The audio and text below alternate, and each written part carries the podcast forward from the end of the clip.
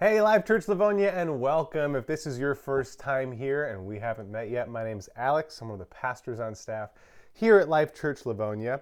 And if you're new here, we've been praying for you, we've been expecting you, and I want to welcome you to week two of our series, Love by Design. In our modern age, we like to think of ourselves as quite advanced. We like to think of ourselves uh, as superior to people of the past because we understand how so many things work now. We understand how microwaves work and have been able to use microwave radiation to quickly heat our food. We understand how metal and fire and explosions work and now use twisted metal and explosions to propel our cars forward at hundreds of miles an hour. We understand how air currents work and how aerodynamics work. And we can use uh, metal to fly fly in the sky like a bird defying gravity. We even know how precious metals work, and we can use them to create things like our iPhones. But when it comes to some basics, like marriage and sex and intimacy, many of us still feel at a loss. We don't know how these essential things are designed to work, even though they're so much more essential to human life. Now, last week we talked about God's design for marriage, and this week uh, you might hear some noises from my daughter as she's poking around upstairs, and without our topic this week, she wouldn't be here. That's right, we're talking about sex. Now, I gave a warning at the beginning uh, or at the end of last week, and I want to give it again. Parents, this is going to be a PG 13 conversation, uh, and its language and its openness. Uh, so, if you're not quite ready to have your kids hear about sex yet, or you haven't had the talk with them and you're not sure how, uh, we would encourage you to excuse your kids. And if you're struggling to ha- figure out how to have that conversation, reach out to us. You know, life is a group project. You don't have to figure this out alone. Many parents have gone before you. I also recognize that talking about sex can be very sensitive, uh, can be very awkward, and that's okay. You have permission to feel awkward. And man, you better be glad that YouTube has standards. I was to do a whole, you know, little repeat after me thing just to get us loosened up a little bit here, but then I thought, YouTube is going to flag me for saying some of these words. However, this topic is too important to let our awkwardness keep us from talking about it. So, we're going to start this awkward conversation with a compelling story about Hugh Hefner. Hugh is the godfather of the pornography industry, and he is the founder and inventor of the Playboy magazine, the Playboy channel, and the Playboy mansion. In the 90s, there was a TV show called Headliners and Legends, and they used to do one hour specials on different celebrities. And one day, a woman named Karen and her coworker Rick uh, were assigned to cover Hugh Hefner as a part of their job. Now, Karen was a Christian, and she was really troubled uh, to have to figure out how to connect with this gentleman that she just disagreed with on so many levels. So she goes home and she talks to her husband and goes, I don't want to do Hugh Hefner. And he says, Listen, Karen, someone's going to do this interview. So it might as well be you, but just do it differently. So Karen begins praying and thinking about what would it look like to do this interview with Hugh Hefner differently. She comes to her coworker Rick the next day. She says, "You know, Rick, I don't really want to do Hugh Hefner as an interviewer." And he says, "Me either." She goes, "Really? Why?" He goes, "Well, I'm a Christian and I disagree with them about so many things." And so I called my pastor last night. And my pastor said, "Listen, Rick, somebody's going to do this interview. It might as well be you. Just do it differently." And her jaw drops and she goes, "That's what my husband told me." And so they begin talking about what it might look like to do this interview differently.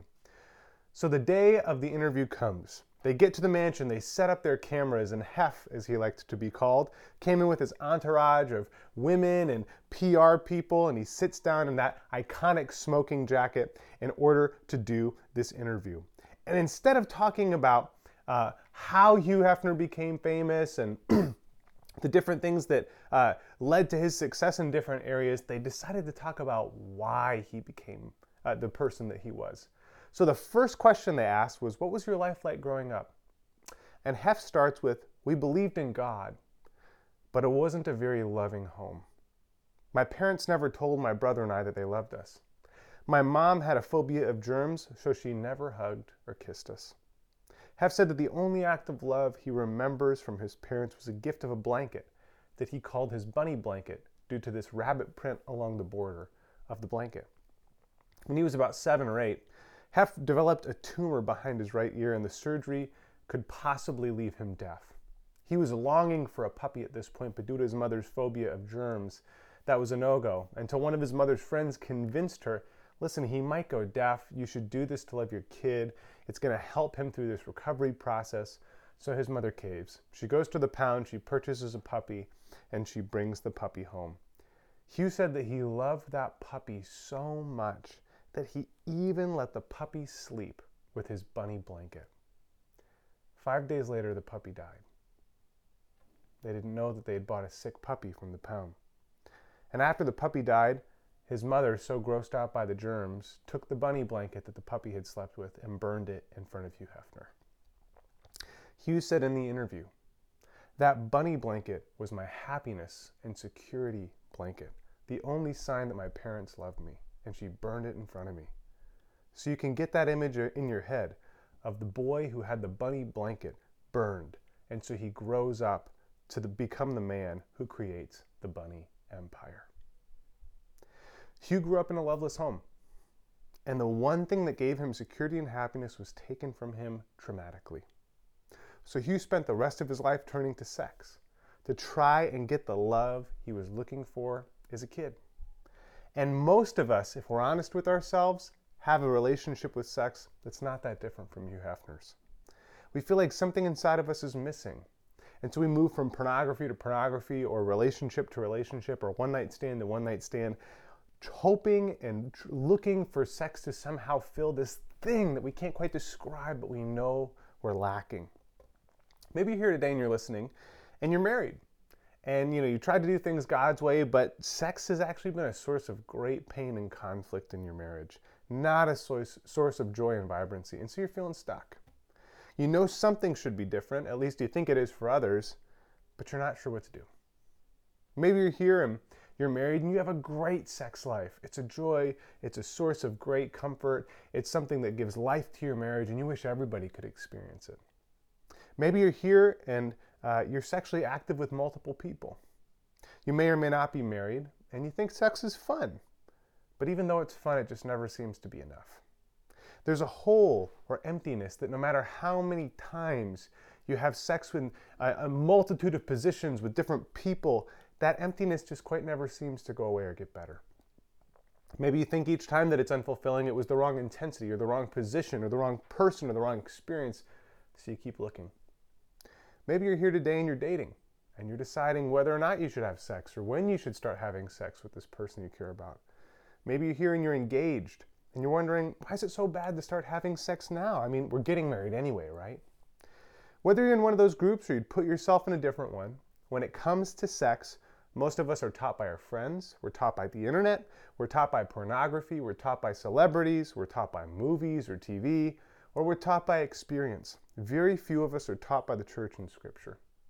Sex statistics in the US show that pornographic websites are visited 700 million more times per month than Amazon, 900 million more times per month than TikTok, and 1.5 billion more times per month than Netflix.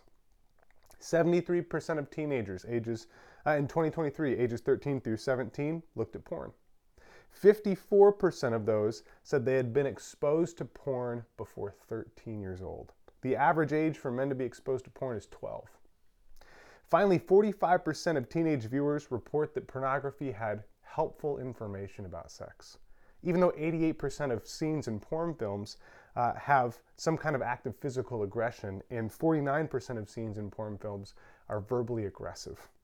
Not only that, but the sex entertainment industry is making content right now for both VR um, and for robots to incorporate it with AI to create these personalized sexual experiences, both in the cloud and in real life. And the last reports I heard were that AI sex robots are going to be on the market for consumer consumption in about two years. None of this information is even including things like movies or TV shows with sex scenes in them. It's not including romance novels or animated content or conversations with friends or personal experience. The bottom line is our culture is teaching us about sex every day. And most of what it has to say is a distortion of God's good and beautiful design. So, as the church, we just got to get over our awkwardness and squeamishness, and we got to talk about this. It's too important not to. Last thing before we jump into God's Word like last week, um, as I talk about God's design for sex, you're probably going to experience some, ooh, I don't think I like that. Ooh, I think I've done that wrong. Oh, shoot, I don't think I'm doing this well. And I just want to invite you in that. Rather than becoming defensive or filled with shame or running away or retreating, I just want to invite you to simply turn to God in His loving kindness and say, Father, forgive me for my sin and help me live in your way. So, the question that we're looking at today is what is God's design for sex? Now, similarly to last week, I could have picked one aspect of this and really dove in and tried to uh, create some more depth in the topics, but maybe to a fault, I decided to go wide. And if you think I should have gone deeper into any of these topics instead of giving uh, a wider view of it, I'm open to that feedback and would love to hear that. Now, usually when the church does a talk about sex, we talk about how dangerous it is or how it's done sinfully, and we end up accidentally and sometimes on purpose communicating things like sex is bad, sex is dangerous, sex is taboo, I won't ask, you don't tell, right? And to be sure, some of the most common and destructive sins in the pages of Scripture and in our modern world are sexual sins. But instead of talking about all the ways to do it poorly, I want to talk about how good and beautiful God designed sex to be. When people are trained to spot counterfeit money, they don't train by looking at the counterfeits, they train by looking at the real thing so that when they see a counterfeit, they can tell something is off. And that's what I want to do today as we look at God's design for sex. So, the first mention of sex that we see in Scripture is actually in Genesis chapter 1. The very first chapter of the Bible talks about sex. And it comes with a command. We read this in Genesis 1:26. So God created mankind in his own image. In the image of God, he created them, male and female, he created them. God blessed them and said to them, Be fruitful and increase in number, fill the earth and subdue it, rule over the fish in the sea and the birds in the sky, and over every living creature that moves on the ground. Be fruitful and multiply, increase in number. This is part of the human commission, meaning God's original charge to humanity as his image bearers is that we would have children and that we would be his co gardeners, image bearers upon the earth. Now, on the surface, this seems like it may just simply be about getting pregnant and having babies. And it certainly is about that, but it's actually deeper than that, too. Humanity images God in our whole design. So the question is how does the sexual reproductive design of human beings image God? What about that is like God? In verses 1 and 2 of Genesis 1, I talked about this last week. We see God the Father, Son, and Holy Spirit all present in the first two verses. This perfect, loving, uh, beautiful community of love that's equally self sacrificing and being self giving, this perfect community of love. It's one of the classic theological questions is well, if God is this perfect, self giving, self sacrificing community of love, why make anything at all? Right? Why would God create anything? And I think the answer is simple. Love's nature is that it wants to give. So love always makes more to love. Through sexual love, we make more to love as well, and in this we image God. Notice in this passage, God is telling his children, Adam and Eve, whom he's made in his own image, to have children in their image that they might be God's ambassadors and co gardeners on the earth. So, the very first thing the Bible shows us about God's design for sex is that God designed sex as an act of love that makes more people to love. Now, I realize not everyone can have children who wants them, and there's certainly a grief to that. But that doesn't mean we can't grow our families in other ways and bring people into that circle of love through things like fostering and adopting. And many of you listening are doing or have done that, and that is good and beautiful. However, just because childbearing is not possible in all cases does not mean that sex isn't designed for it, right? I'm also not saying that sex is only for childbearing. The Bible has more to say about it than this. But the very first thing that we see is that childbearing is inherently a part of God's design for sex, and that um, it's still the only way to make people. The next three things the Bible has to say about sex are actually in Genesis 2 and Genesis 4. And I want to read both those passages and then I kind of want to weave them together into one cohesive thought. So we're going to begin in Genesis 2 and it says this Then the Lord God made a woman from the rib he had taken out of the man, and he brought her to the man. The man said, This is now bone of my bones and flesh of my flesh. She shall be called woman, for she was taken out of man. That is why a man leaves his father and mother and is united to his wife, and they become one flesh. We're going to come back to that. Adam and his wife were both naked, and they felt no shame. And then Genesis 4 says this Now Adam knew Eve his wife, and she conceived and bore Cain, saying, I have gotten a man with the help of the Lord. Okay, so first I want to elaborate on that line a little bit. United to his wife, and they become one flesh. The nature of sex is that it is meant to bind us, to join us, to unite us to another person in order to create a family. This is true emotionally, it's true mentally, but this is also true physically on a chemical, neurological, hormonal level. Dr. Larry J. Young is a neuroscientist at Emory University, and he says this about hormones released during sex. He says oxytocin amplifies, amplifies in the brain, the face, the smell, the voice of the person an individual is having sex with. So the brain can really sense those intensively.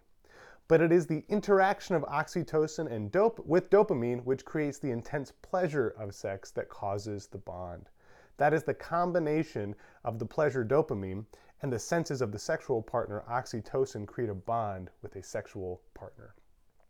Sex is designed to unite and bind us to our spouse. Meaning, an unintended consequence of multiple sexual partners is that as our brain tries to bond to this person and we say, oh, no, no, no, actually don't do that. I, I don't actually want to be bound to this person. I just wanted a good time on a Saturday night.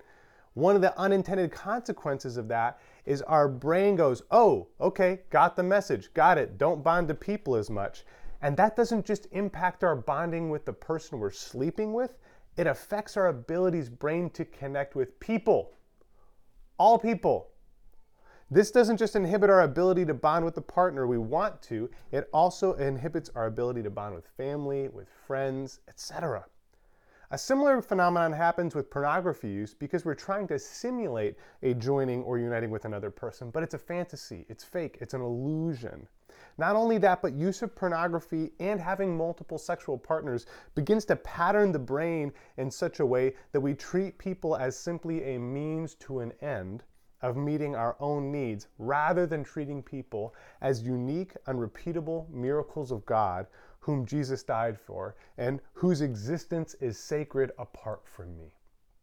Martin Buber, a, wonderful theologian um, and, and psychologist, did an amazing job putting language to this dichotomy. He calls this an I thou relationship versus an I it relationship.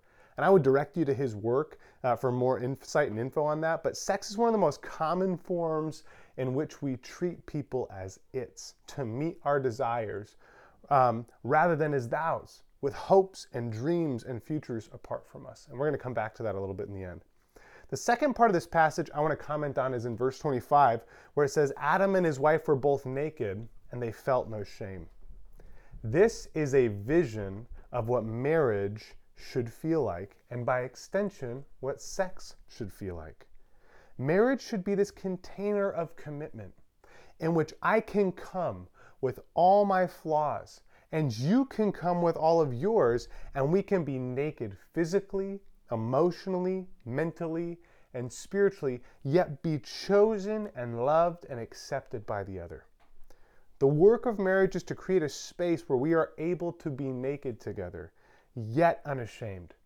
The fact that Amber has committed her life to me, for better or worse, for richer or poorer, in sickness and in health, till death do us part, that should be the security I need in order to feel vulnerable uh, and say, Here I am.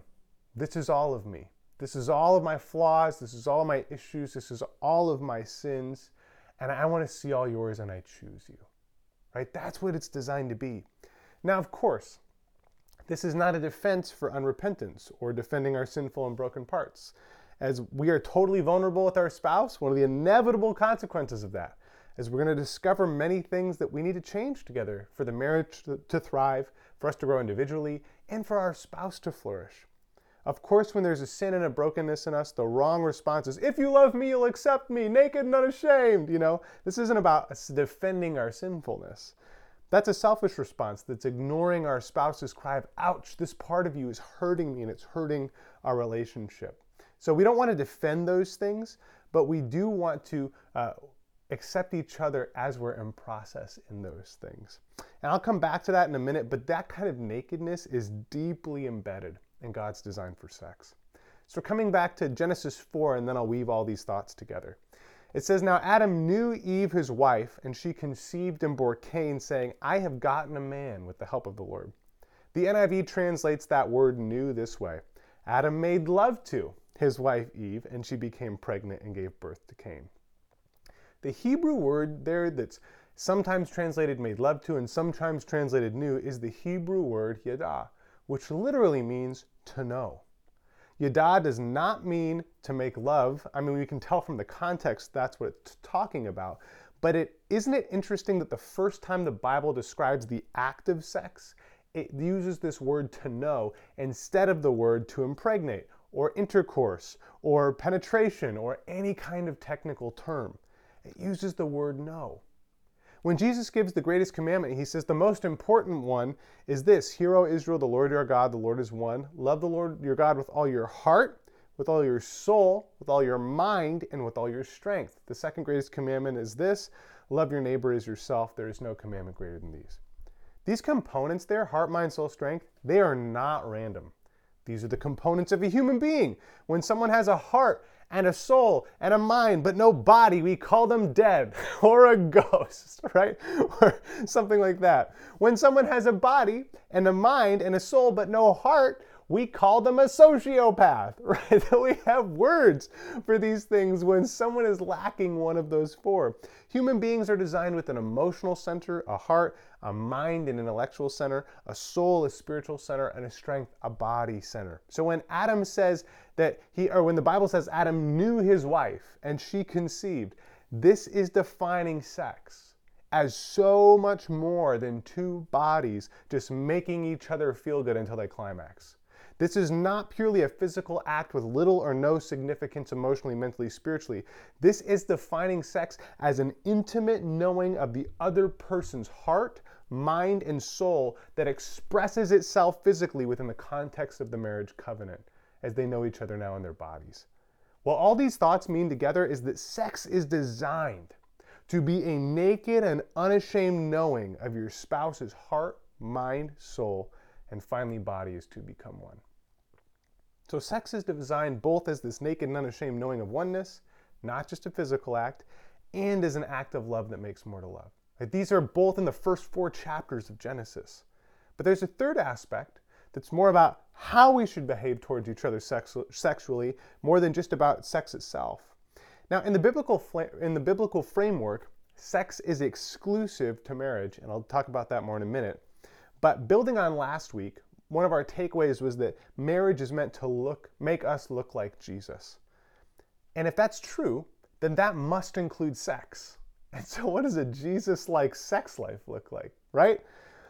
When Jesus says things like the Son of Man came not to be served, but to serve, or as Jesus talks about loving our neighbor as ourselves and gives the example of the Good Samaritan, who takes care of his wounded Jewish enemy, who binds up those wounds, who sacrifices for his healing, who cares for his needs. By the way, side note, I almost did this whole sermon on what does the good the parable of the good Samaritan have to say about sex, and maybe that's a different sermon for a different time.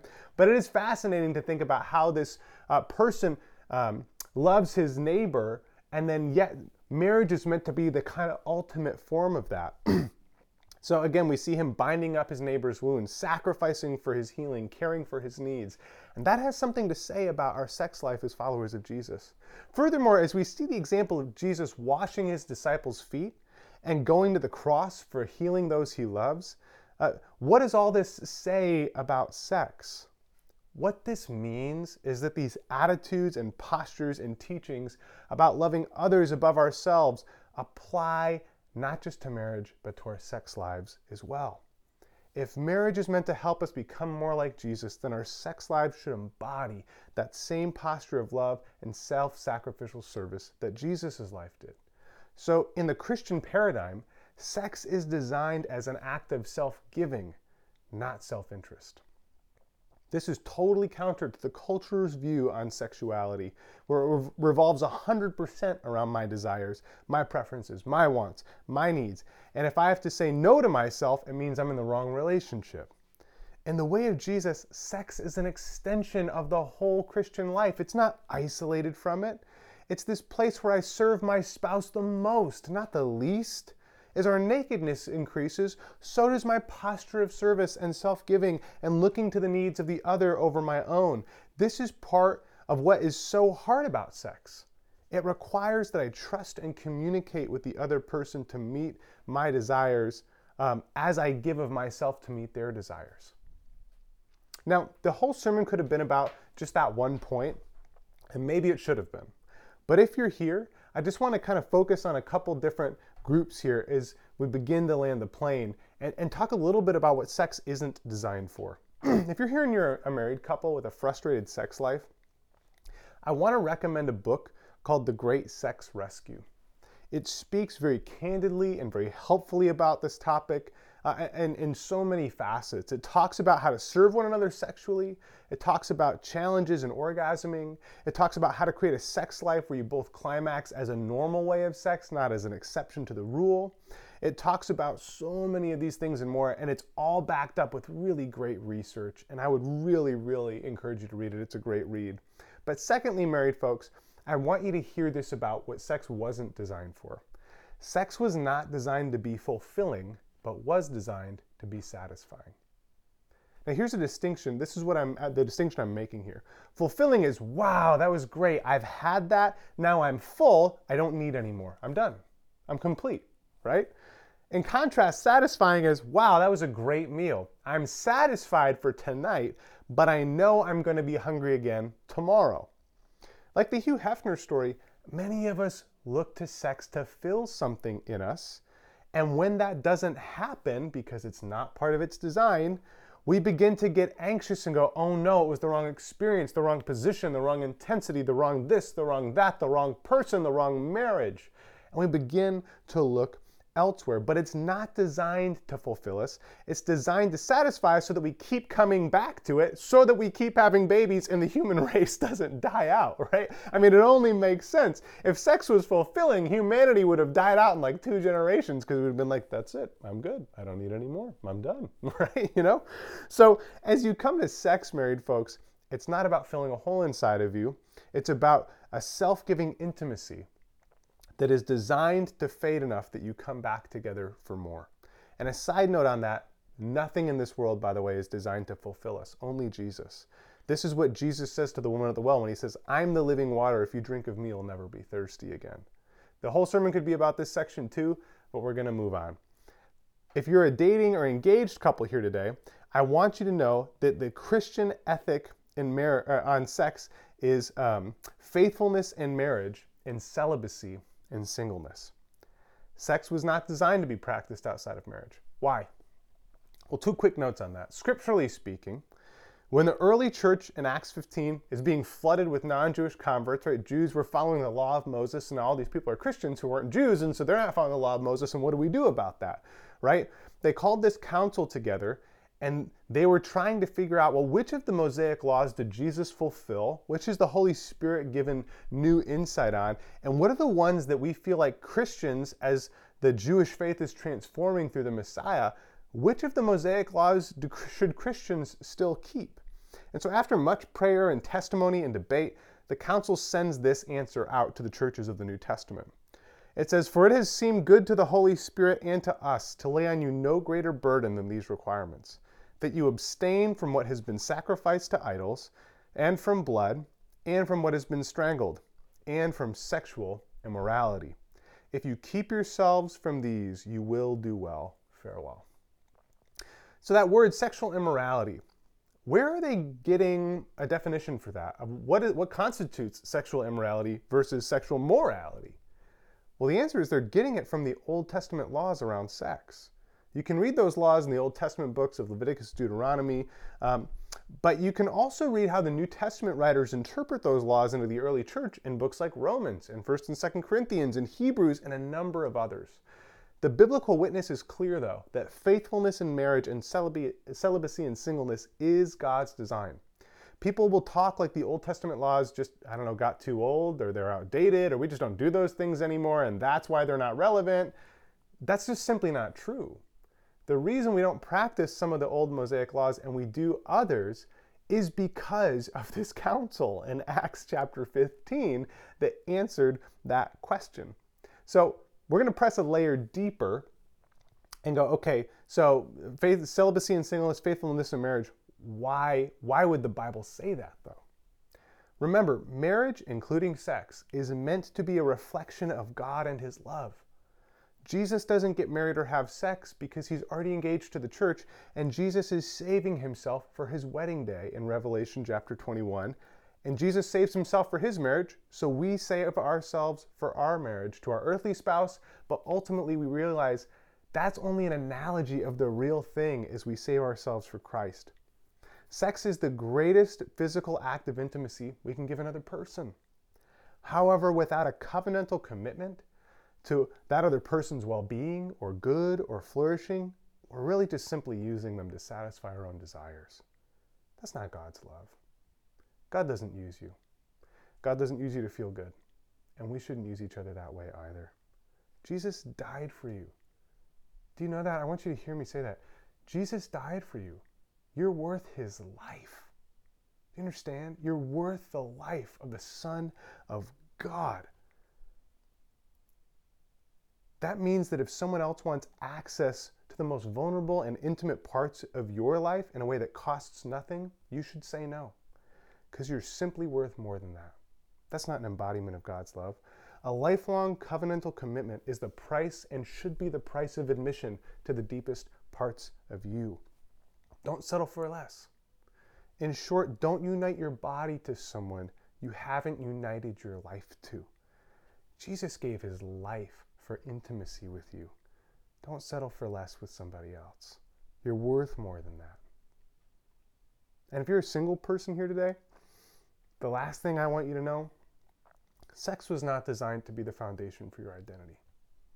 Whenever the Bible talks about identity, it has one root, it has one source, it has one foundation, and it's God.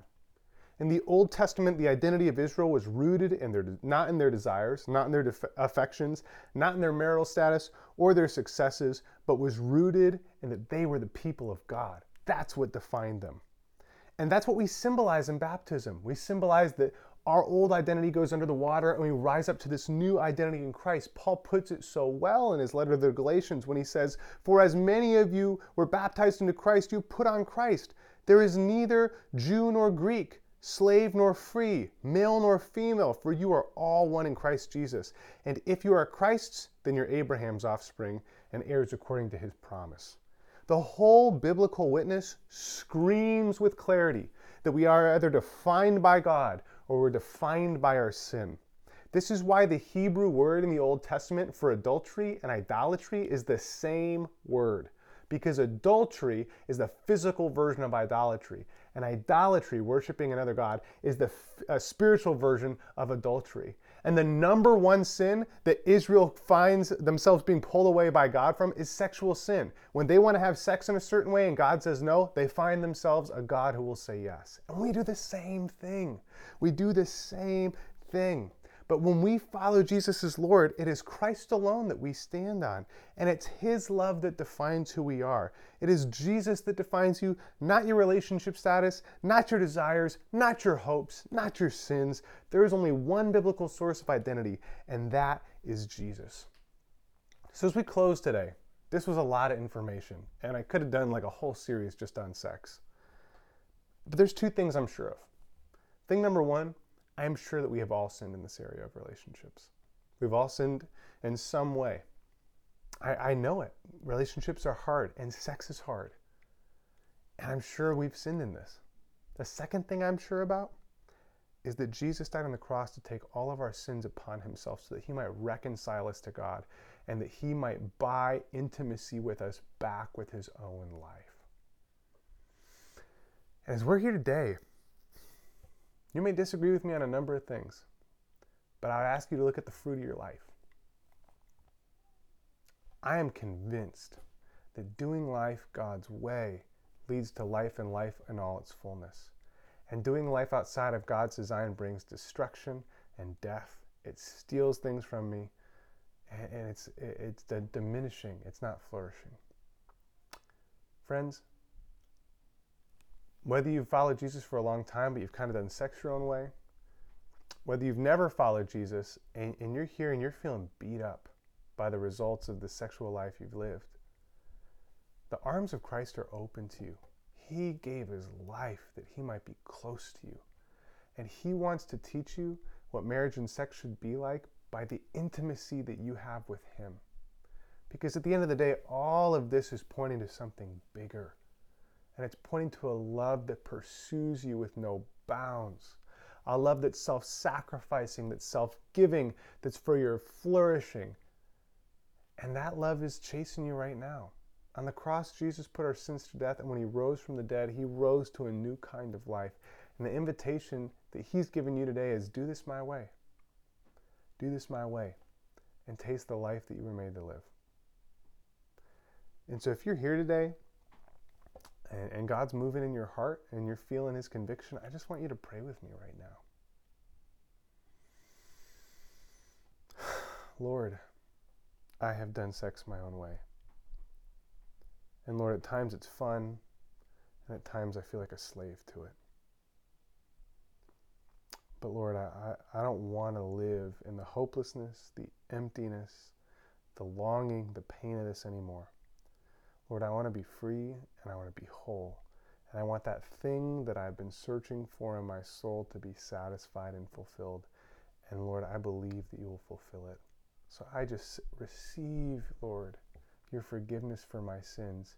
And I ask that you would send your spirit to lead me in your way of life. Show me how to do this your way. And Lord, I pray that I would taste the fruits of this and just stand in awe of your power, your goodness, and your glory. In the name of Jesus, amen. If you just prayed with us, please reach out to us via connection card. Again, life is a group project. You don't have to do this alone, and we want to walk alongside you.